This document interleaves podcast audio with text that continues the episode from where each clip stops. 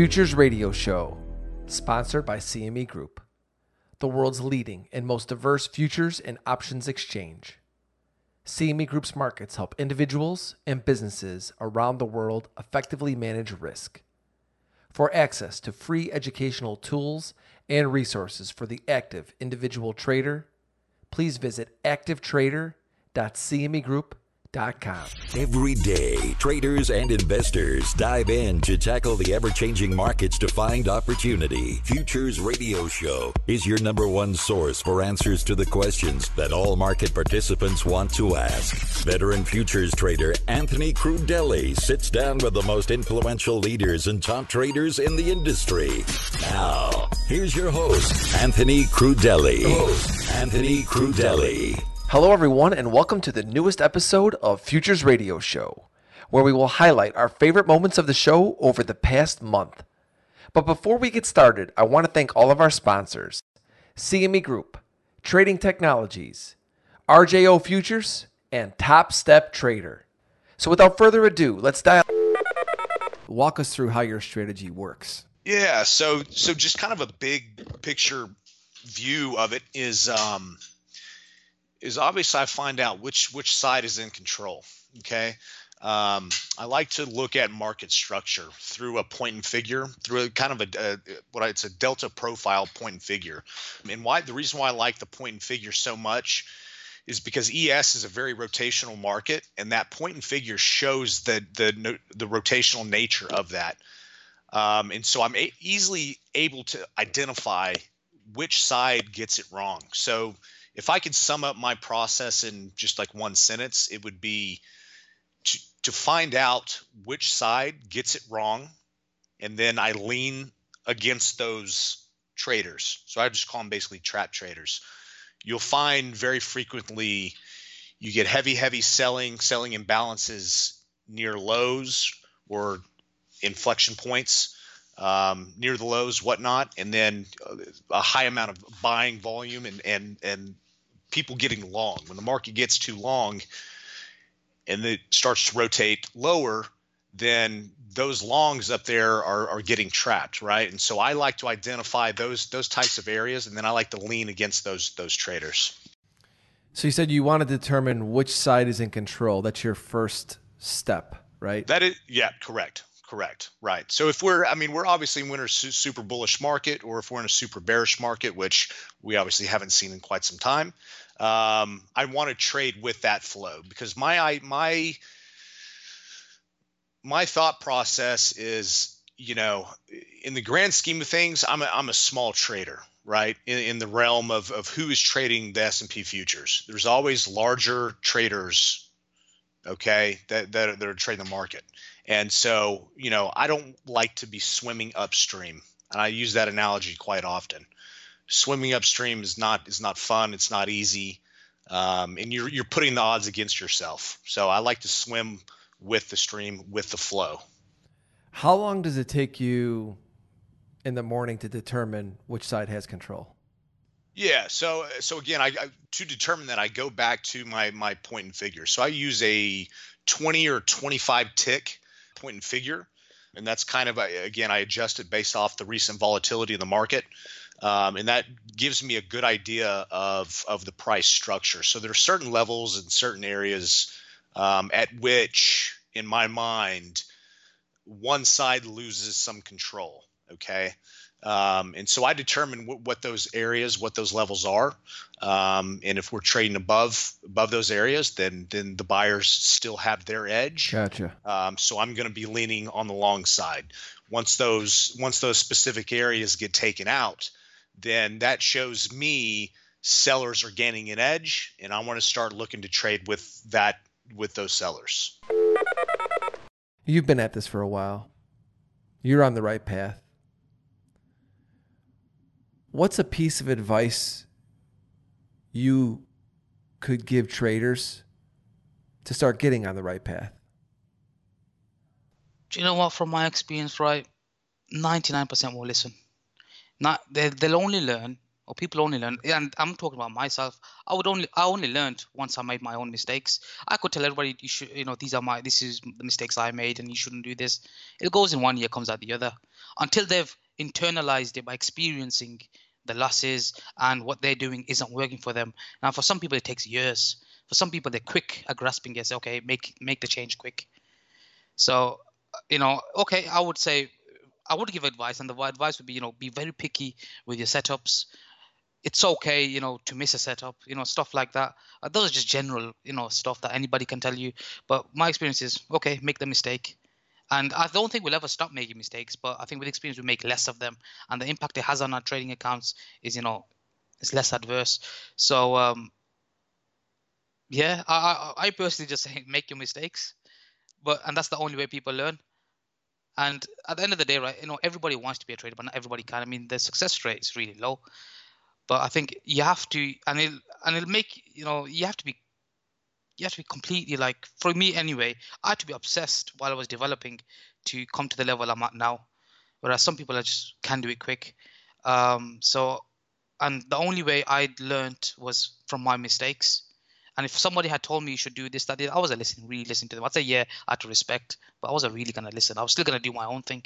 And you'll find many days people are still doing the same thing, but not progressing because, one, they're probably stubborn. And two, they just, some people are just not willing to learn unless they make their own mistakes and realize for themselves, okay, now I'm going wrong. And once you in turn, once you accept that, okay, I need to change, that's when you'll only change. And that's when I think all the doors open. But like standard advice I would just give would be just um, just be really patient.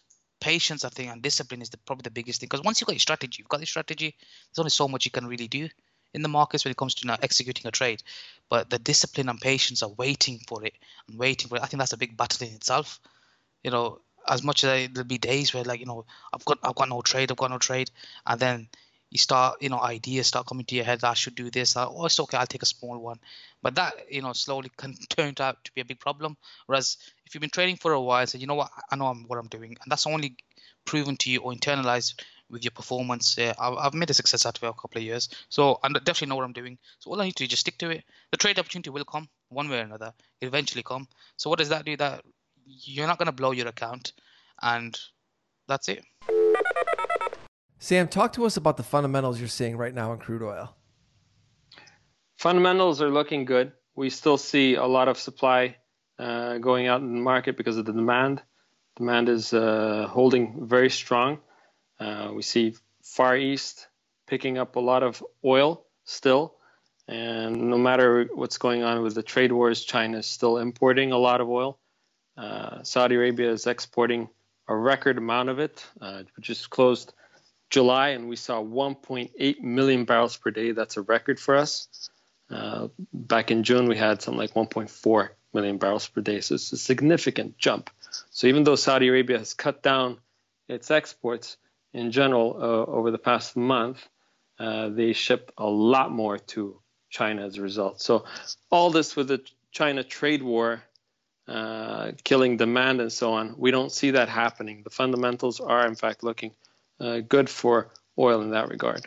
Then we have the U S as well. We big, see big storage draws. But every time there's a tweet about uh, China tariffs, and obviously that, that kills the whole sentiment of, of uh, demand. And so that, that causes uh, a drop in the, in the barrel price. So, which is, you know, quite ironic because you see big draws, but then you see a big drop in price as well. I know that a lot of the traders listening are primarily technical and they'll look at fundamentals for guidance, you know, a theme as to what's happening in the crude oil market. What's the biggest story that's having an impact on crude oil that traders should be watching? I think the biggest story right now is the fact that uh, you have this uh, whole um, issue of what's the accurate number out there in terms of what's being shipped.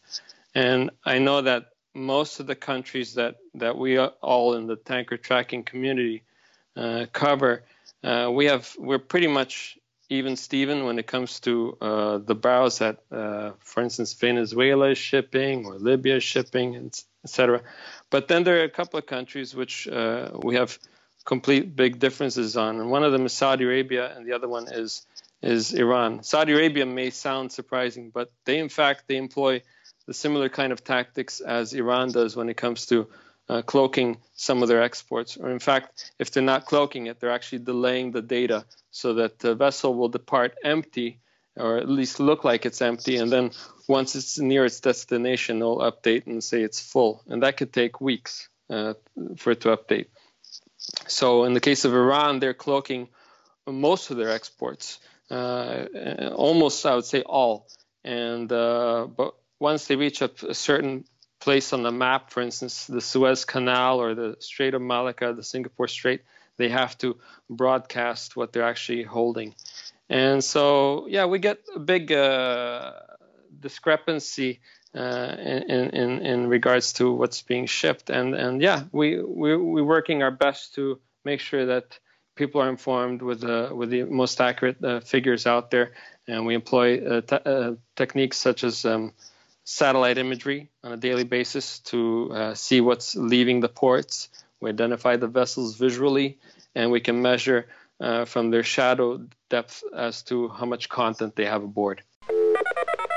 Can you expand a little bit more and explain to everybody why the weekly charts are so important to you in your day trading, not just in your uh, homework? Yes, absolutely. Holding on to the larger, wider time frames, it keeps me out of trouble for these whipsaw tweets that cause crazy price action. Because at the end of the day, let's think about it this way.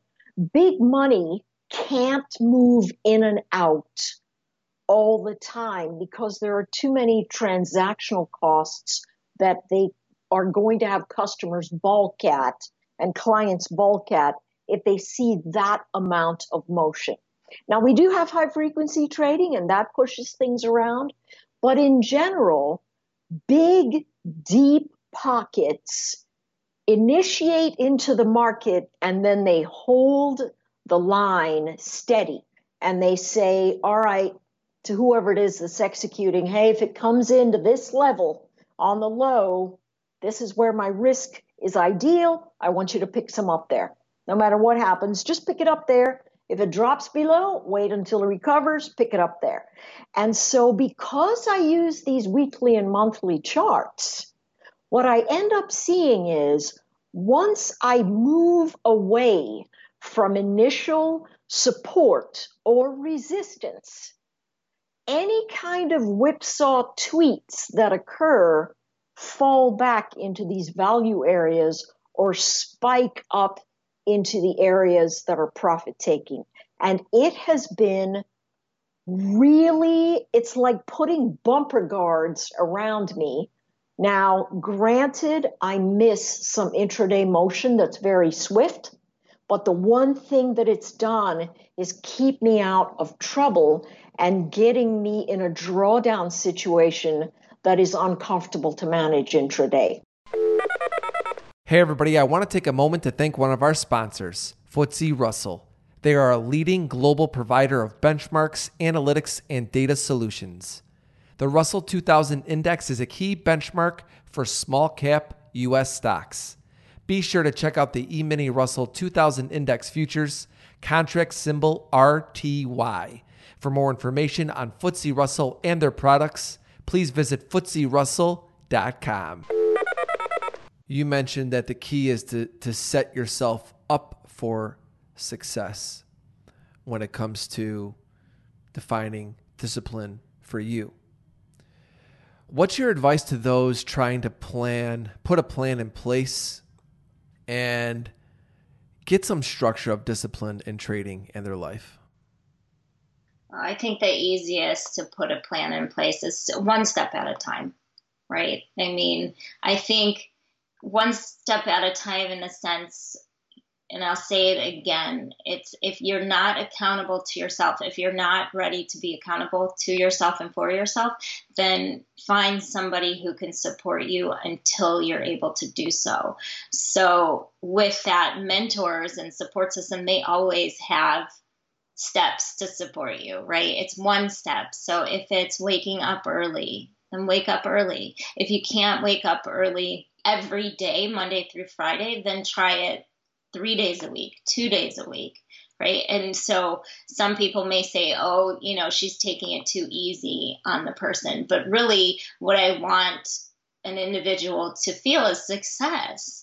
Because once they feel good about things, then they'll do it more and more and more. And you know as well as I know that that is a snowball effect, right? You start to, you know, if you sleep, you have a better sleep, you get up early, that starts your regimen. Then you choose better foods. Then you're more alert when you sit in front of the screens, right? Then you make better choices when you're in front of the screens. And then you not only do you react with intent, but then you have the ability to respond with a clear head, right? And then you're able to be proud of whether it was a scratch day or maybe a small loss day or a win day. And if it's a win day, maybe it's a big win day. You know, the, the market gave you a home run, or maybe it gave you a single, maybe a double, you know, maybe a triple. And, and so it just builds from there, right? It's just one small step in the right direction. You know, if it's walking ten minutes a day, then that's great. You know, on the flip side, there are people who work out really hard every day, and actually what they need is to take a step back and really give themselves a break one day a week, maybe even two days a week. So, you know, it's, it's knowing yourself and then taking one small step, because we all know that that one step leads to more steps towards success. Another thing I want to talk about is holding a winner for a bigger move, or if something comes up just shy of the target, you know, what do you do in that in that particular instance? Yeah. Well, so the, and this is a this is a it's a great question. Like, how do you how do you stay with the winning trade? And you know, we we've I, and I this just came out of my own development of just trying to be more consistent, right? Because there's no one hundred percent setup in markets. Anybody who tells you that is likely selling you something. I mean, literally, they're probably trying to sell you something. But um, there, there are four questions that I found that I keep using to help define the trade. Because, like, you think about how the brain works against you once you're in a trade. Like, if you're, even if you're wrong, the brain is trying to tell you that you're right. And I think Denise Scholl has done some uh, great work, like around behavioral alpha, and talking about how the brain will start working against you and some of the biases once you're in the trade. So you have to define the trade before you put the trade on. So we use four questions every time before we put a trade on. And, and if, if a developing trader comes to us, uh, this is where we start. We're like, look, you do not put a trade on until you can answer these four questions. The first is, well, what's the opportunity? Like, why this trade? What What is it about this? And it could be, like, within profile language, we, there's something called a structure cleanup. So you could be looking to clean up structure. You could be looking to, you know, fade the I B. You're looking to go with the I B. You could be looking to um, take a you know, second move on a binary event like an E I A. Whatever the opportunity is there, but can you quantify it in terms of a price target? So let's start there, like a real objective target. Okay, from that, then the second question is, what am I willing to risk to go after that target? And then that's, you know, like with the crude trade today, I ha we saw a target that was about twenty-five cents. Okay, well, what am I willing to risk for that? And that was a reasonable target. Um, it, it was, could we have gone more than that? Sure. But the reasonable target was about twenty-five cents. Okay, well, what am I willing to risk to get that twenty-five cents? That's the second question. Then the th third question is, well, what would tell me that I'm right? Because, you know, like as traders, we're really storytellers. Like we, we, because we're making decisions on the right edge of the right edge of the chart, we're creating a narrative of where we believe the story will go next. And, and certainly some are better storytellers than others. But when we're putting on a trade, we had in our mind what that story would look like. So, okay, let's, let's articulate that. What should, what should happen? What should not happen? Okay. If, if I'm looking for a trade to, to go directionally, what should I see? I should see more volume in the direction that I want to go. I should see any counter direction, like direction that's going against me. I want to see really weak, and I want to see it get slammed back, you know, back away from me. Uh, that's the, the the next part. And then the last question is, well, what would tell me that I'm wrong? Like, what should I not see? So like today when we, we were taking a fade trade, so you're fading a large move market. Well, what should I not see? I should see, I should not see the aggressive buying and people lifting the offer. I should see the weakening of the offer, which is great. Uh, I should not see volume spikes against me. Like I should see, uh, I should see the, the divergence between price and value remain, because that was part of the key components of the trade. As long as that stuff all stays in place, you stay in the trade. And then as you're moving in the direction of the trade, then we we use those smaller time frames to just help trail to protect, you know, as we get into the the target. And then eventually we're using like O C Os, like, you know, at the target and then a trail, uh, just to protect against, you know, some type of binary event, or in the world that we live in, maybe a tweet that, that, that can uh, that can come in. Can you give us a little bit more insight into the process and the details that went into creating the thirty-year bond? I'm just wondering how you decided the tick size and, you know, I, I really just everything that went into developing that contract. Well, it, it, it really followed the Ginnie Mae, and that was um, the model for the design of the bond contract. Okay. We went through several iterations, you know, should it be, you know, two hundred fifty thousand, five hundred, what should be the size of the contract? And, and ultimately we designed it so that it would have similar movements in value to the physical commodities. And that was really the driver. You know, exchanges and, and competed with each other to keep margin requirements comparable, and you needed to have a, a contract whose size and margin were competitive enough with the grains and the metals uh, to compete for the speculative dollar. It wasn't driven by the commercials, because the commercials always could trade a multiple. While that was a million dollar round number at the point, the hundred thousand was chosen to compete for speculative capital. We knew the dealers would trade and they could understand. The same with the tick size of a thirty second, you know, it was basically Um, patterned so that market makers could make money by buying a bid and selling an offer and make the tick as market makers. So you had to design the size of the contract, the method of delivery, as well as the tick size to compete with market makers and, and whatnot. So we had those were the design issues. We also set the hours so that they would open before the grain markets opened and close after, so we'd get people trailing into the pits to do that. Um, and uh, we designed the cheapest to deliver, because it followed the grain markets, and in terms of optionality, when you write or invent a futures contract, the requirement is that it gave whatever optionality there was to the seller, because the seller would ultimately control the supply. So it, the cheapest to deliver, the late deliveries, you put as much optionality in the contract for the seller to maximize their participation and their liquidity. Hey everyone, I hope you're enjoying the show so far, but I want to pause and thank one of our sponsors, Trading Technologies. I started using T T in the year two thousand, and I love it. It is by far the best trading platform I have ever used, and I've tried a lot of them. With T T, you can trade the global markets from virtually anywhere in the world. They are the world's fastest commercially available futures trading platform. I highly suggest you go try out T T, especially because you can try it for free. Just go to try T T now dot com and set up your account. A lot of what we discussed today was very high level and not for the beginning options traders. So for the futures traders out there that are interested in learning more about options or potentially even trading options, yeah, can you give us a few things that we should maybe pull up on our platform and, and keep an eye on? And also, because we as futures traders focus a lot on directional moves, can you give us a basic options trade example of how we can maybe trade a direction of the market using options?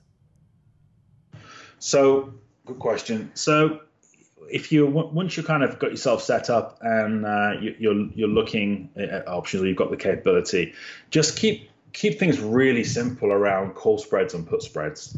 Um, and that for, for me, you know, their their strategy is that you, you come from the futures space, so you're hardwired to be thinking about direction.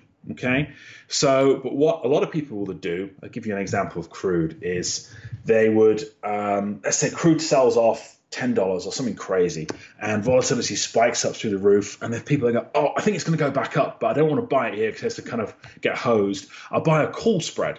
So crude's come off, it's gone through fifty, and he buys a fifty fifty-five call spread.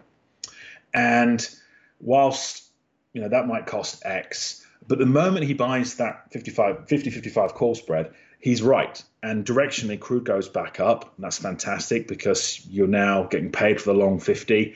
And but one of the problems that a lot of people come back to, oh, I didn't make as much money as I thought, because when crude turns around, volatility will fade away. So at that moment in time when you bought that call spread, you were actually buying volatility at the top, because as as you said, same with the, with the uh, the S and P, as it, as it falls off, everyone does the same thing. They it, it comes off one hundred handles, they all go and buy call spreads. Actually, something that's worth thinking about is if you're if you're confident of the turn coming, that is we've bottomed, what you see a lot of institutions do is is they sell in put spreads. It's still a limited risk strategy, but you're selling volatility at the high, and every day you're getting paid. And then the, then the turn comes. Let's say you're wrong. The turn doesn't come. It carries on going, and you're still in a, lim- a limited risk loss. But the turn comes. You're not only is volatility off, you're getting paid. So you tend to find that the retail guys think all the time of the direction of where they want to go. It's like they're flying an aircraft, and they, they want to know where they want to land.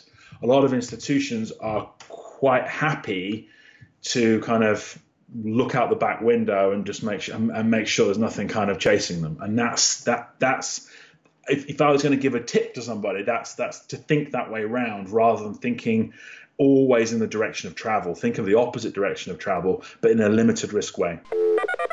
Ira, I'm going to give you the last word today. And we've talked a lot about some of the things that you're you're focused on. We talked about the um, how Pax and I use your blog and other macro traders' blogs for execution and day trading. Going forward, what is a macro theme you think we as traders should be keeping an eye on? Thanks, Anthony. And this is, uh, I, I'm just sitting there and I'm discussing it with myself, uh, which I always do. Um, here's what is important, because today an important piece came out this morning, and I I knew it was going to gain some traction to be discussed, which was uh, previous New York Fed President Bill Dudley had a piece uh, talking about how the Fed should not uh, enable Donald Trump's trade policies by continuing meeting them with lower interest rates. That's fine.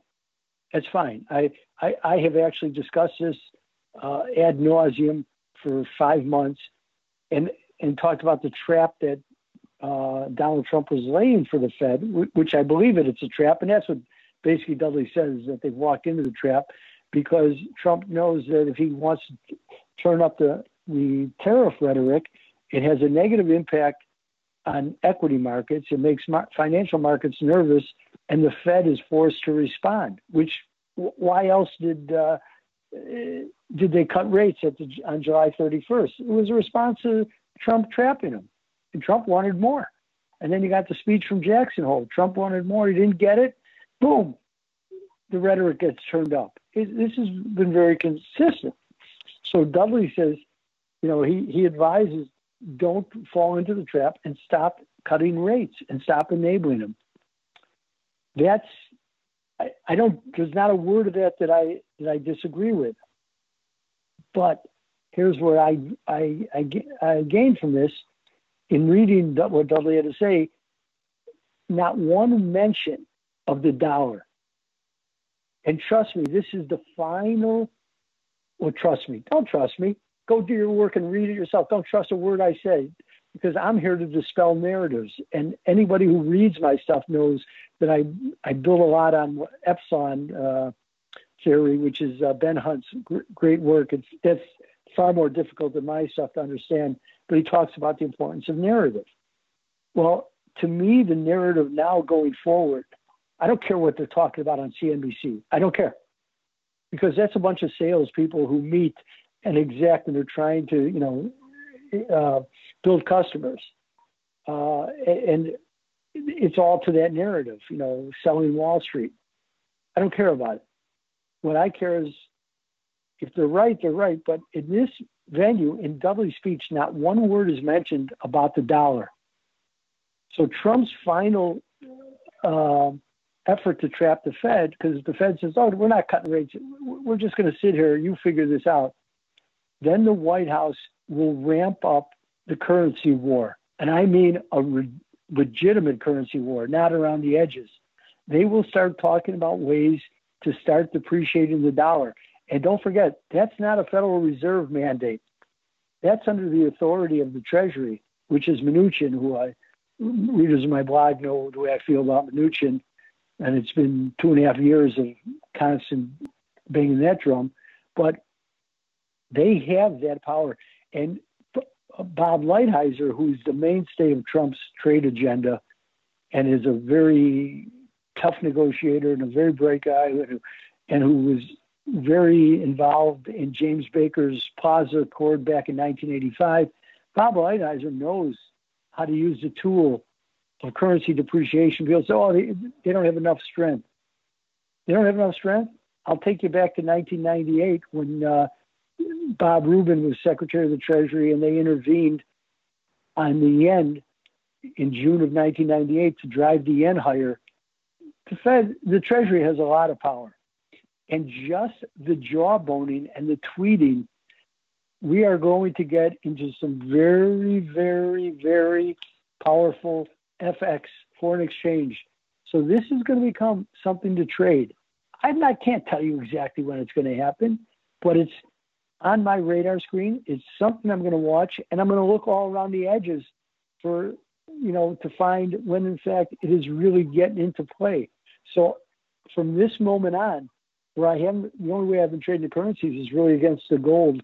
Uh, as you know, people have listened to us, Anthony, and, and certainly Pax knows the gold currency, and in my favor was the gold Swiss. I, I'm not I'm not looking to buy dollars. I know a lot of people are bullish dollars, and they're going to tell you about the interest rate differential, which, listen, I'm a I'm a fundamental analyst who's been doing this for forty-two years, and I understand that. But but again, trading is a dynamic event. Markets are dynamic. If you operate with static lenses, you're going to get crushed. So I'm now, is dynamicism going to change? I believe it's going to change, because Dudley's article just makes Trump that much uh, capable of using that tool that he does control. And that can wreak all kinds of havoc upon the global system. So it's something that I'm going to be watching very closely, and I'm looking for it to gain traction in my trading narrative, uh, and the one that I developed, because I think the currencies, the dollar is now going to become a tool in Trump's hand. He, you know, it's one thing to push the Fed. It's another thing to play with the dollar when he has control over it. Great insight, Ira. Pax, we have a few minutes left. Any macro questions you have for Ira? Yeah, Ira, how would... Um... Is it possible that in, in a world starved for yield, and I mean a whole world, we have almost, as you mentioned earlier, every every major developed country except for us, U K, and, and it, well, we don't have negative interest rates. So every, in a world starved for yield, is it possible that instead of equity markets, instead of the indices falling apart, that maybe the indices have a rally or at least stay steady, aren't as bearish yes. as what I think they are? Yes, yes. Yes, and, and in that regard, I think the people who talk about the, the impact from the Trump trade uh, uh, barrage tweets that go on, that sort of affects it. Because, again, you know, as Rick Santelli has talked about for God, so many years, uh, Tina, there is an alternative. If people are willing to buy gold, they'll be willing to buy equities in the short term because, again, money's so cheap. And if you see, seek out some high-quality stocks, you'll find high-quality stocks. And as long as they're not carrying a lot of debt and they're, and they're paying uh, dividends that are far above um, the ten-year uh, uh, U S Treasury note, and in Europe, of course, that doesn't even register because I'm looking at my list that I always keep in front of me. I have Portugal and Spain on ten-year debt paying basically ten basis points, and then Ireland, Japan, Sweden, Belgium, France, Finland, Austria, Netherlands, Denmark, Germany, and Switzerland are all negative. Okay, so I don't even know what that means, but it I, but it means something, and it's setting people up for an absolute calamity there. So equities really are not are not a bad place. It's just that the geopolitical situation makes it very difficult. And of course, you know, we, we're coming, we're fourteen months away from election in the United States. So all these things, you know, are coming to the boil. Uh, and, and one of the things that I'm looking for, I'm looking, I, I'm thinking that Trump is going to put tariffs on the Europeans. I know they had a great love fest at the G seven, but as I, but as I said to somebody, you know, Trump and Macron were all lovey-dovey. But if I was Macron, I'd be very worried because every time Trump calls somebody his good friend and how wonderful he is, the next day he's putting tariffs on. You know, let's think about the the uh, the effusive words he had for Xi, and and we know what that turned out. So don't equate one with the other. In fact, uh, it, it comes down to those who the gods seek to destroy, they first elevate to a higher level. So. Uh, Be, it's one of those things you have to remain careful about here. And that's so the equity markets, everybody says, well, Trump wants a strong equity market. I'm not sure what he wants. I'm not sure what he wants. I, I didn't think he'd even want to be reelected, but evidently he wants to be reelected. But what plays out more, I, I don't know. You know, I, I'm not sold, but the market left to its own devices in the, in the world of such ridiculous, and I say that ridiculously low interest rates. Um, it, again, you're, you're, it's what Ben Bernanke talked about in Jackson Hole in two thousand ten, the portfolio balance channel, where you sw- switch from uh, less risky assets, uh, called bonds, sovereign bonds especially, into more risky assets, equities, and people have been rewarded. And well, is that ending now? It, it, it will end. It, it will end. What what will really set it on fire? I, I don't know. But it, it, it will end. But right now, it, people come back to it because where where else are you going with your money?